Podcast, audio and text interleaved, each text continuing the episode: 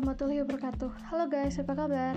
Semoga selalu bahagia dan sehat selalu ya Apalagi dalam keadaan pandemi seperti saat ini. Jangan lupa untuk selalu pakai masker saat keluar dan cuci tangan ya teman-teman. Ingat, patuhi dan tetap terapkan 5M ya.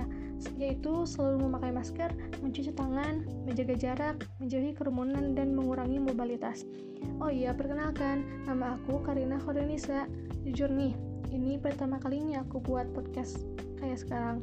Selama teman-teman mendengarkan suaraku ini, aku harap ini bisa menemani teman-teman saat teman-teman sedang beraktivitas atau saat teman-teman sedang bosan.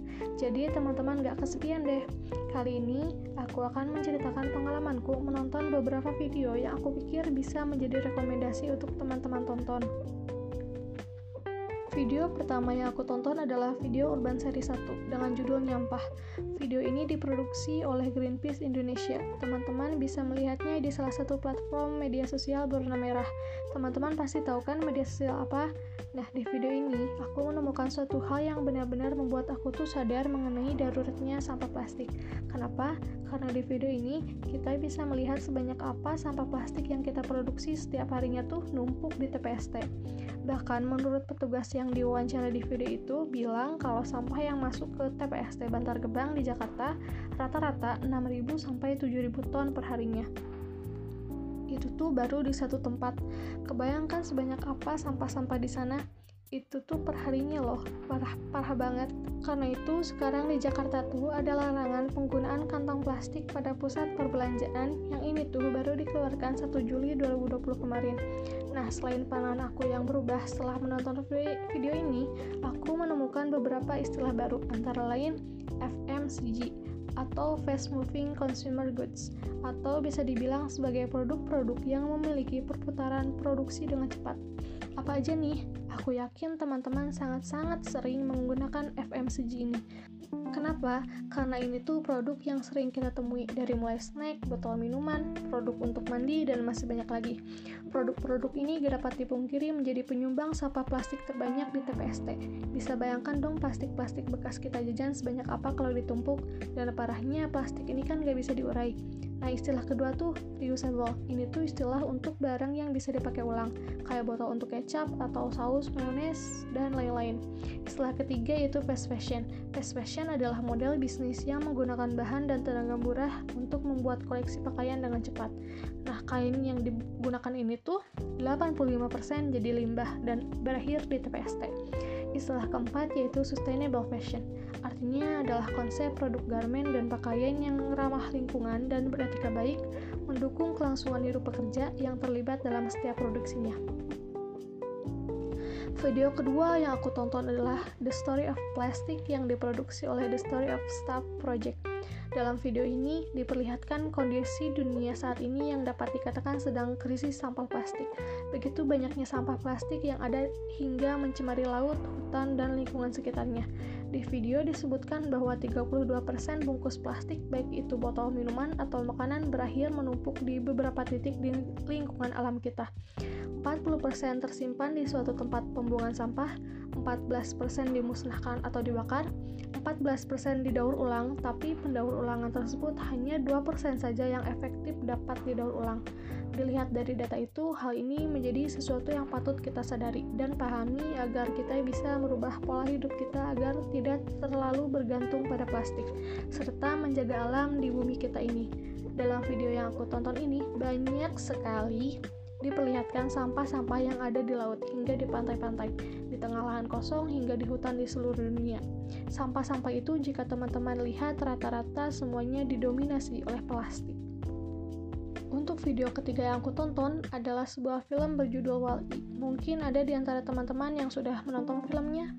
Film ini dirilis pada tahun 2008, cukup lama. Film ini singkatnya menceritakan robot terakhir yang ada di bumi bernama Wall-E. Ini bertugas untuk membersihkan sampah yang ada di bumi. Dalam film ini, manusia tinggal di sebuah kapal di luar angkasa di mana manusia itu tidak lagi menggunakan kakinya dan hanya bergantung pada robot-robot yang sudah diprogram untuk menyediakan segala kebutuhan kita sehingga tubuh manusia dalam film ini berbadan gemuk, serta pekerjaannya hanya berada di depan layar. Kenapa mereka ada di luar angkasa? Tentu karena bumi yang selama ini menjadi tempat tinggal telah penuh penuh oleh sampah baik itu sampah plastik maupun sampah elektronik. Hmm, jika dilihat dalam film Wali ini, bila dihubungkan dengan kondisi lingkungan dan budaya masyarakat di Indonesia, tentu hal yang terjadi di mana sampah memenuhi permukaan bumi bisa saja terjadi bukan?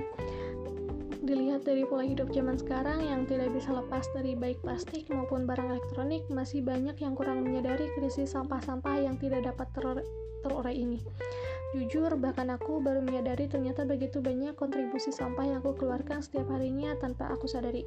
Dan aku yakin sebagian dari teman-teman pun mengalami hal yang sama. Salah satu bukti nyatanya masih kurangnya kesadaran masyarakat akan krisis ini adalah lingkungan kita yang semakin lama semakin tercemar. Terdapat sampah di mana-mana hingga menyebabkan banjir di beberapa daerah. Pantai-pantai pun ada yang sudah tercemar oleh sampah. Bahkan aku sendiri pernah menemukan sampah saat sedang menaiki perahu di laut atau saat berenang di pantai. Oleh karena itu, menurutku kondisi di bumi ini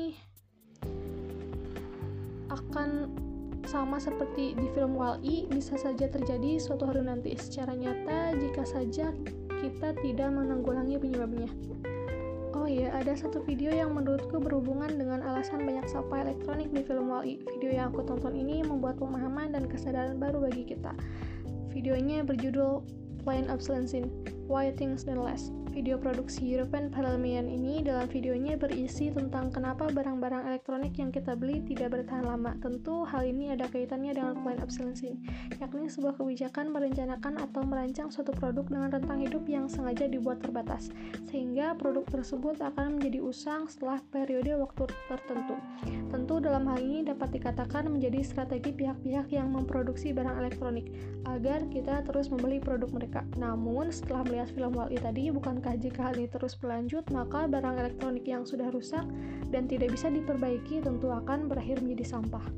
Dan jika ini terus berlanjut, maka bisa saja akan menjadi seperti sampah plastik, karena kan keduanya merupakan sampah yang tidak bisa diurai. Coba deh dari teman-teman, aku yakin sudah beberapa kali mengganti ponsel kan, baik tiga tahun sekali atau mungkin 4 tahun atau mungkin bisa jadi dua tahun tergantung ponsel tersebut sudah tidak bisa digunakan lagi atau karena keinginan teman-teman yang ingin menggunakan ponsel dengan model terbaru.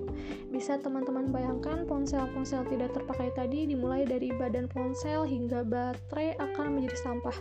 Dalam video Planning Obsolescence tadi disebutkan di beberapa negara seperti Finland, Jerman, dan Belanda, mereka sudah aware dan mulai mencari solusi agar penggunaan bahan material untuk elektronik bisa digunakan tahan lama dan bisa diperbaiki atau didaur ulang. Hal ini dilihat dari di sana ada sebuah perusahaan ponsel di mana bahan materialnya bisa diperbaiki dan diganti jika rusak, sehingga dapat mengurangi bahan yang dibuang. Mereka juga menerapkan sebuah kebiasaan di mana setiap orang tidak perlu memiliki satu barang elektronik yang sama.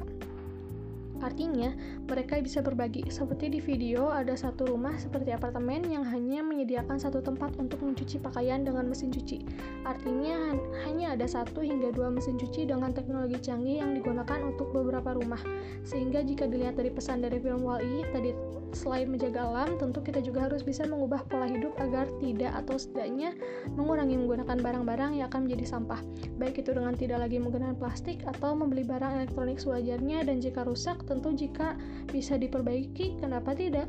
Mungkin hanya itu cerita pengalamanku menonton video-video tadi. Semoga apa yang aku ceritakan ini bermanfaat untuk teman-teman dan membuat kita sadar atau semakin sadar akan pentingnya menjaga lingkungan sekitar kita. Betapa pentingnya alam ini, sehingga kita ikut berkontribusi mengurangi penggunaan plastik dan menggunakan barang elektronik kita dengan bijak. Bye-bye teman-teman, terima kasih banyak telah bersedia mendengarkan suaraku ini. Wassalamualaikum warahmatullahi wabarakatuh.